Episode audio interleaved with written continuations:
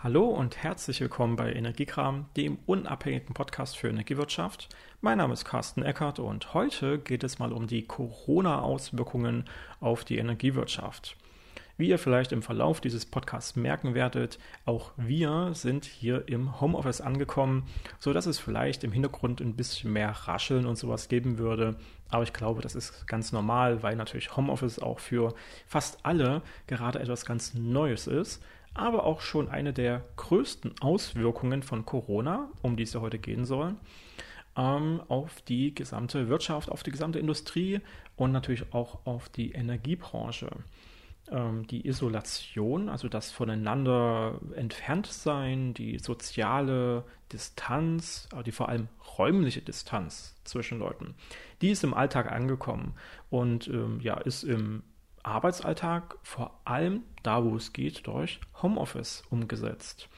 Leider ähm, ist natürlich auch so, dass man in verschiedenen Branchen sowas gar nicht machen kann und dementsprechend dort auch teilweise ganz schreckliche äh, ja, Auswirkungen auf den, die Arbeitsverhältnisse von, von Menschen natürlich kommen. Ähm, an anderen Stellen ist es so, dass wir sehr kritische Infrastruktur haben, die immerzu ähm, auch von vor Ort aus äh, bedient werden muss. Und dementsprechend haben wir gerade in der Energiewirtschaft ganz oft den Fall, dass zum Beispiel Kraftwerksbetreiber oder auch Netzbetreiber ganz anders damit umgehen müssen, ganz anders reagieren müssen. Die müssen nämlich ihre Teams, die die Netzleitwarte oder den Kraftwerksbetrieb organisieren und aufrechterhalten, natürlich schützen vor der Krankheitsgefahr. Die müssen dort praktisch von innen eine Quarantäne sicherstellen, dass also der Erreger, der Virus, von außen nicht reinkommt in das Team. Dafür werden unter anderem sowas wie Arbeitsinseln gegründet, dass zum Beispiel Teams erstmal in ganz unterschiedlichen Teilen von Gebäuden arbeiten. Das sind dann immer kleine Teams, die, wenn sie ausfallen sollten, eben auch nur in der kleinen Form ausfallen. Und zumindest der Rest des Betriebes vielleicht gar nicht von der Krankheit betroffen wäre. Ähm, das kann auch so aussehen, dass zum Beispiel ein Netzbetreiber mehrere Leitwarten hat. Also mehrere zentrale Stellen, an denen der gesamte Netzbetrieb organisiert wird. Und dass man dann eben sagt, wir haben an der Hauptleitwarte eben so ein Hauptteam, aber wir haben auch nochmal eine, eine Notwarte mit einem Ersatz mit einer Ersatzcrew, die also jederzeit auch einspringen könnte, sodass wir die Versorgungssicherheit und so weiter in Deutschland absolut sicherstellen können. Das merkt man auf jeden Fall aktuell von allen Netzbetreibern. Die sind auch nicht müde, das auf Social Media zu teilen, wie ihre Kollegen da ähm, im, im, Kraftwerksbetrieb sind. Da gibt es schöne, schöne Beispiele. Unter anderem äh, Wien Energie hat das über die Süddeutsche äh, geteilt, über Süddeutsche Zeitung dass da zum Beispiel, ich glaube, 50 Mitarbeiter ähm, praktisch in Kraftwerksquarantäne sind und dort einfach den Betrieb aufrechterhalten. Die haben Vorräte, die haben Schlafmöglichkeiten. Sie sind praktisch kaserniert. Die wohnen jetzt dort einfach eine Weile lang und ja, können sich übers Internet immer noch nach draußen verbinden, keine Frage. Aber so kann man eben dafür sorgen, dass es immer noch den Strom aus der Steckdose gibt, dass immer noch die Heizung warm wird und das Wasser läuft. Das ist natürlich auch ganz, ganz essentiell für unser restliches Leben, gerade im Homeoffice. Ähm, da müssen wir natürlich sicherstellen, dass der Rest funktioniert und die Energiebranche hat dafür natürlich schon immer Notfallpläne gehabt, weil wir an vielen Stellen natürlich kritische Infrastruktur haben, sogenannte Kritis. Also gibt es sowas wie Notfallpläne ja sowieso. Das ist nur erfahrungsgemäß, zumindest was die IT angeht, immer so ein bisschen holprig, weil natürlich die Benutzer es nicht gewohnt sind, zum Beispiel im Homeoffice zu sein viele wissen vielleicht gar nicht ihr Login-Passwort auswendig und schauen dann eben immer auf so einen Zettel, der unter der Tastatur liegt und so. Das gibt es ja immer noch. Das ist nur das absolut einfachste Beispiel. Und so eine Umstellung ist oft holprig. Ähm, gerade was passiert, wenn der zentrale Kollege jetzt doch krank ist und nicht mehr auf Arbeit kommt, hat dann jemand anderes die Möglichkeiten, die Aufgaben zu übernehmen. Und gerade auch die Möglichkeit, ins Homeoffice zu gehen, ist oft noch unerprobt. Also das hat schon für einiges an Problemen gesorgt, aber so langsam, aber sicher, dieser Podcast wird Ende März aufgezeichnet, ist es ja auch schon fast zur Gewohnheit geworden. Und ähm, ja, es läuft halt. Ähm, ich kriege keine größeren Probleme aus der Branche mit nach den ersten holprigen Anfängen. Ja, was kann man noch so sagen? Äh, natürlich überlegen sich Stadtwerke, welche Bereiche ihrer Tätigkeiten, der Daseinsvorsorge und Grundversorgung, man eigentlich wie weit genau einschränken kann. Das sind ja hoheitliche öffentliche Pflichtaufgaben, die dort im Regelfall äh, erledigt werden. Und das, die kann man natürlich nicht komplett einschränken, aber zumindest sowas wie ein Wertstoffhof, eine Deponie, die muss vielleicht nicht mehr für alle Leute jederzeit öffentlich betrieben werden, sodass man eben schauen kann, an welchen Stellen kann man die Tätigkeiten einschränken, ähm, kann man zum Beispiel auch die Entsorgung ein bisschen anders organisieren, kann man manche Fahrten vielleicht ausfallen lassen und so weiter. Da gibt es viele Erfahrungen, viele Analysen. Und man schaut eben, an welchen Stellen man das Personal einschränken kann, eben genau, weil einige Leute ja vielleicht auch schon aktuell Verdachtsfälle sind und nicht mehr auf Arbeit kommen können. Man muss also schauen, was man mit den gegebenen Mitteln immer noch hinbekommt. Und da sind wir alle aufeinander natürlich angewiesen, das ordentlich ähm, und in einem großen Gemeinschaftssinn zu machen. Eine ganz wichtige Auswirkung, die eben auch damit reinfällt, ist, dass sowas wie Stromsperren aktuell nicht mehr umgesetzt werden.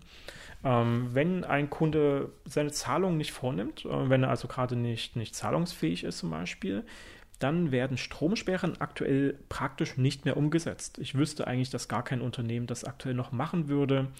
Ähm, es gab schon vor einer ganzen Weile die Empfehlung von den Verbraucherzentralen, dass man während dieser Krise eben auf gar keinen Fall den Strom abstellt. Aber es hat sich jetzt eben auch gezeigt, dass es praktisch alle Unternehmen auch genau so sehen und dass teilweise sogar aktive Wiederinbetriebnahmen umgesetzt werden. Also tatsächlich da, wo eine Sperrung schon war, dass diese aufgehoben wird, weil die Leute, die ja zu Hause sein müssen, natürlich jetzt auch verschiedenste Hygienemaßnahmen durchführen müssen. Und dann ist es schon ganz hilfreich, wenn sowohl Strom als auch Wärme als auch Wasser zur Verfügung stehen. Und dementsprechend gibt es aktuell praktisch keine Stromsperren mehr.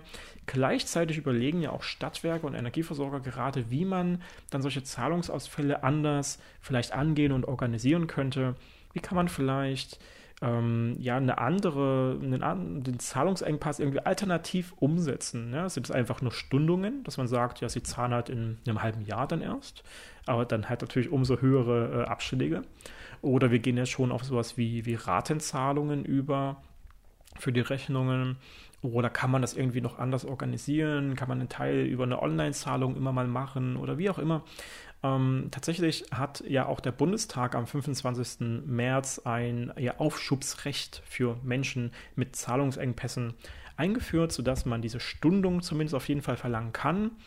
Ähm, aber vielleicht gibt es ja auch hier Ansätze, das irgendwie sehr intelligent ähm, umzusetzen, ähm, wie auch immer sich da einige Versorger sich dort gerade die Gedanken machen. Es geht weiter. Ähm, ich hatte schon mal angedeutet in unseren Videos, dass ja das Smart Meter Rollout ähm, gestartet hat und der natürlich jetzt aktuell nicht mehr umgesetzt wird, weil natürlich die Monteure nicht mehr in ähm, den Kundenkontakt gehen sollen. Das heißt, wir haben zwar tendenziell eine laufende Pflicht, Smart Meter, intelligente Messsysteme, moderne Messeinrichtungen einzubauen, nämlich ab Mitte äh, Februar. Da hatten wir den offiziellen Start, das hatten wir auch in einer vorigen Podcast-Folge ja erläutert. Ähm, aber tatsächlich ist es so, dass dieser Rollout aktuell nicht mehr umgesetzt wird, weil man will natürlich nicht in den Kundenkontakt gehen. Und es gibt gerade auch Wichtigeres. Ähm, also stellt sich hier tatsächlich die Frage, inwieweit diese Fristen vielleicht dann doch nochmal verlängert werden. Allein die Dreijahresfrist zum Einbau von 10% der geforderten Menge von intelligenten Messsystemen, die wird man eventuell äh, ganz einfach verlängern müssen oder erstmal außer Kraft setzen müssen oder die Strafen, die bei Nichterfüllung kommen würden, dass man die zumindest außer Kraft setzt. Das wird relativ wichtig werden. Neben dem Smart Meter Rollout werden natürlich aber auch andere Kontakte zum Endkunden möglichst gering gehalten. Nicht nur wie vorhin erwähnt die Stromsperren, sondern natürlich auch einfach sowas wie ähm, ja, ganz normale, klassische Eichfristprüfungen. Ähm, wenn ein alter Stromzähler nach zum Beispiel acht Jahren oder wann auch immer aus seiner ähm, Eichung herausfällt und jetzt wieder geprüft werden muss, aber immer noch ordentlich funktioniert, ähm, dann muss er eben ausgebaut werden und dann wird äh, er geprüft, dann werden eine gewisse Anzahl von einer Herstellungscharge geprüft und wenn die in Ordnung sind, kann die restliche Charge drin bleiben. Und wenn man das nicht macht, wenn man nicht prüft, dann verstößt man gegen Gesetze gegen das Eichrecht. Und ähm, praktisch würde jetzt Ende 2020 mal wieder einige, einige Chargen auslaufen. Die müssten wieder geprüft werden.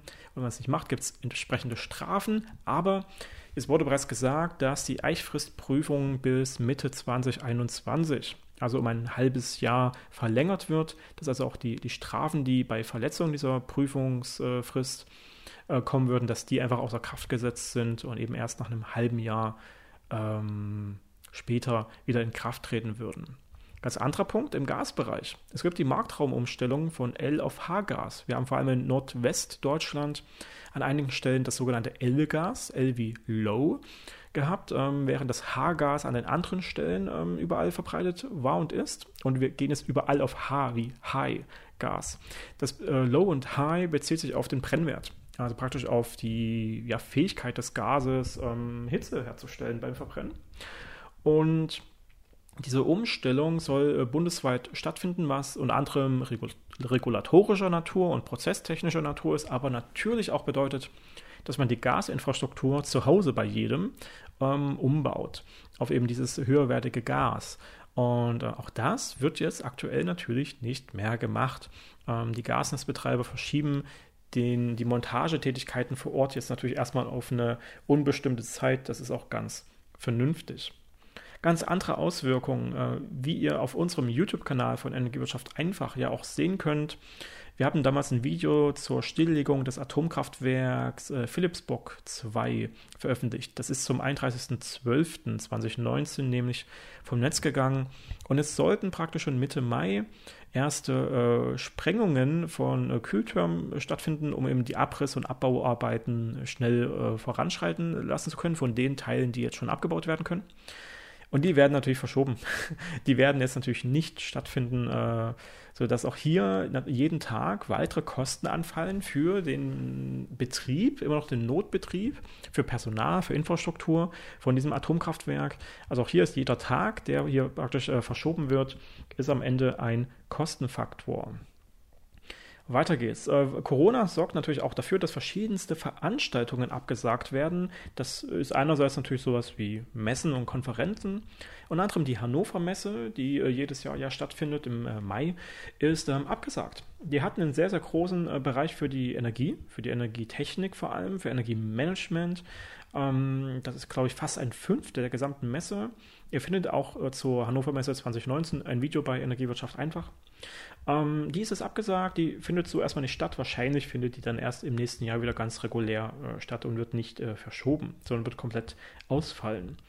Andererseits fällt aber auch die Intersolar aus, ähm, die in München zusammen mit den Schwestermessen als The Smarter E Europe stattfindet. Auch, ich meine, im Mai.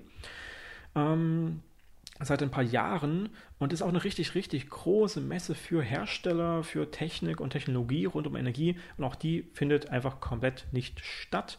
Es wird so ein bisschen geprüft, inwieweit man irgendetwas zumindest online stattfinden lassen kann. Das äh, wird man noch sehen. Ja, weitere Punkte. Es gibt natürlich sowas wie Prozesseinführungen, die jetzt natürlich auch von der Corona-Krise betroffen sind. Wir haben unter anderem zum ersten vierten Jahr die Einführung von Marco 2020 Aufgaben beim Übertragungsnetzbetreiber, verschiedene Bilanzierungsprozesse, aber auch die ja jetzt zu übertragenden RLM-Energiedaten, also von registrierender Lastgangmessung, den, den großen Industrieverbrauchern, wo einfach die Energiedaten von jeder Viertelstunde, und das hat noch nichts mit Smart Metering zu tun, jetzt auch immer an die Übertragungsnetzbetreiber geschickt werden soll, damit die die Bilanzkreistreue äh, prüfen können. Also praktisch so, dafür sorgen können, dass die Energiemengen, die irgendwo anfallen, auch tatsächlich vorher eingekauft worden sind. Dass man da einfach bessere Datenlage hat. Das soll zum 1.4. passieren. Diesen Podcast nehme ich am 31.3. auf und es gibt leider keinen Ansatz dafür, dass hier etwas verschoben wird. Das muss ab morgen praktisch laufen. Aber so ein paar andere Prozesse werden jetzt verschoben. Unter anderem auch mit der Marco 2020 ist ähm, eingeführt worden, dass äh, es einen verschlüsselten Fahrplanaustausch geben muss. Dass also die, die Daten rund um die, die ja, Fahrweise von Anlagen, von Erzeugungsanlagen, also praktisch die Intensität, wann sollen sie wie viel erzeugen, dass das über einen standardisierten technischen Weg verschlüsselt stattfinden soll. Das sollte zum 1. Juli, 1.7.2020 eingeführt werden, verpflichtend eingeführt werden, wird jetzt verschoben auf den 1. Oktober um drei Monate. Also wird diese, diese verschlüsselte Fahrplanaustausch erst ab dem 1. Oktober 2020 zur Pflicht werden. Andererseits schon etwas greifbarer der neue Standardbilanzkreisvertrag Strom. Ähm, der vorige äh, war praktisch seit 2011 oder 2013, ich weiß es gar nicht mehr genau, in Kraft getreten. Und im April 2019 wurde gesagt, ab dem 1. Mai 2020 gibt es den neuen Standardbilanzkreisvertrag Strom, der also verschiedenste Grundlagen für alle Bilanzierungsprozesse natürlich mit sich bringt. Der muss zwischen jedem Bilanzkreisverantwortlichen, und das ist praktisch jeder Energieversorger, und jedem Netzbetreiber, wo der Versorger tätig ist, geschlossen werden. Ähm, und der muss hier dementsprechend eigentlich zum 1. Mai 2020 geupdatet werden auf diesen neuen Standard-Bilanzkreisvertrag. Aber auch das wird jetzt verschoben, einfach wegen des enormen IT-Aufwands, Prozessaufwands und regulatorischen Aufwands auf den 1. August, auf den 1.8.2020, sodass hier einfach ein bisschen mehr Freiraum für die Kollegen da ist und auch für die IT-Umsetzung da ist, weil es geht natürlich alles nicht so einfach von heute auf morgen. Ja, ansonsten natürlich ähm, sorgen die Tätigkeiten von Kollegen ähm, im, im Backoffice normalerweise dafür, dass diese Prozesse, zum Beispiel Lieferantenwechsel, Clearing, Abrechnungsprobleme und so weiter, dass die ordentlich ablaufen. Jetzt sind da aber immer mehr Kollegen zu Hause und es ist noch ein bisschen ungewohnt da, performant zu arbeiten. Oder es sind auch einfach viele Leute in Quarantäne, krank und können gar nicht arbeiten. Und dementsprechend werden viele Prozesse aktuell nicht so hundertprozentig in der richtigen Frist und Zeit bearbeitet. Jetzt gibt es ja aber Fristen, die auch neu eingeführt wurden. Unter anderem durch die Marco 2020 wurden verschiedene Lieferantenwechselprozesse und Standardprozesse auf einen Werktag Prüfungsfrist äh, runtergebrochen. Und das kann jetzt nicht mehr ganz klar umgesetzt werden. Jetzt ist es so, wenn man jetzt gesagt hätte als Regulator, als Bundesnetzagentur, wir würden diese Fristen außer Kraft setzen, dann müsste man das in den ganzen IT-Systemen der Energieversorger ja erstmal wieder umsetzen. Das ist im Regelfall nicht so, dass es durch ein, zwei Klicks erledigt ist, sodass da wieder ein richtiges Customizing der Systeme stattfinden müsste. Deswegen hat man diese Fristen offiziell nicht außer Kraft gesetzt. Diese Fristen zur Bearbeitung von Prozessen in der Energiewirtschaft, und zwar alle, laufen immer noch genauso, wie sie jetzt gewohnt sind, wie sie jetzt eingeführt worden sind. Aber zumindest ist praktisch die Verfolgung von Verstößen gegen diese Fristen erstmal außer Kraft gesetzt. Das hat die Bundesnetzagentur mit der Mitteilung Nummer 10 zum Aktenzeichen BK6-06-009 äh, veröffentlicht. Äh, äh, auch Mitte, Mitte März war das schon. Hat dort praktisch reingeschrieben, dass man davon ausgeht, dass die Prozesse ordentlich äh, umgesetzt werden, dass die IT-Systeme möglichst automatisiert sind das ist aber nicht so. Aber dass man zumindest jetzt davon ausgeht, naja, auch wenn es da mal dazu kommt, dass äh, Fristen nicht eingehalten werden, dass man dann zumindest im Einzelfall prüft, ob dort noch eine Strafe umgesetzt werden sollte. Und das heißt im Regelfall, hier gibt es erstmal keine Strafen, wenn die Fristen in einem immer noch halbwegs akzeptierbaren Rahmen überzogen werden. Das kann man auf jeden Fall dazu sagen. Ja, und das sind auch schon ganz viele Aspekte von Corona auf die Energiewirtschaft, die ich euch mal näher bringen wollte. Wenn ihr unseren äh, YouTube-Kanal abonniert habt, dann habt ihr einige der Punkte dort schon gehört. Ich wollte das aber auch nochmal in den Podcast-Feed alles mit reinwerfen, weil wir hier nochmal ganz andere Abonnenten haben als, ähm, als äh, auf YouTube, ganz klar ja, ähm, was lässt sich vielleicht noch so sagen? Ansonsten versucht einfach gesund zu bleiben. Wenn ihr ein Problem mit eurem Energieversorger habt, dann geht halt nicht ins Kundencenter, das ist im Regelfall sowieso schon geschlossen, äh, sondern versucht halt mal anzurufen oder eine Mail zu schreiben. Wenn ihr da aktuell nicht so gut durchkommt, naja, viele Kollegen sind vielleicht auch einfach nicht da. Auch viele Kollegen von Callcentern sind ja gerade vielleicht einfach nicht da. Dementsprechend ähm, nehmt ein bisschen Geduld mit, das ist aktuell halt nicht anders zu, zu machen und versucht euch möglichst an die ja, Isolation, an das Homeoffice und an was auch immer zu halten. Versucht ein bisschen räumliche Distanz zwischen euch und andere Menschen zu bringen, da wo es zumindest anders äh, geht. Da macht es auch anders. Und ja, soweit eigentlich zu den Corona-Auswirkungen auf die Energiewirtschaft. Wenn ihr jetzt eine ganze Weile auch zu Hause sein müsst und vielleicht auch mal zwischendurch oder auch eure Kollegen sich nochmal was anschauen sollen in der Energiewirtschaft, wir starten jetzt unsere neue Online-Kursplattform.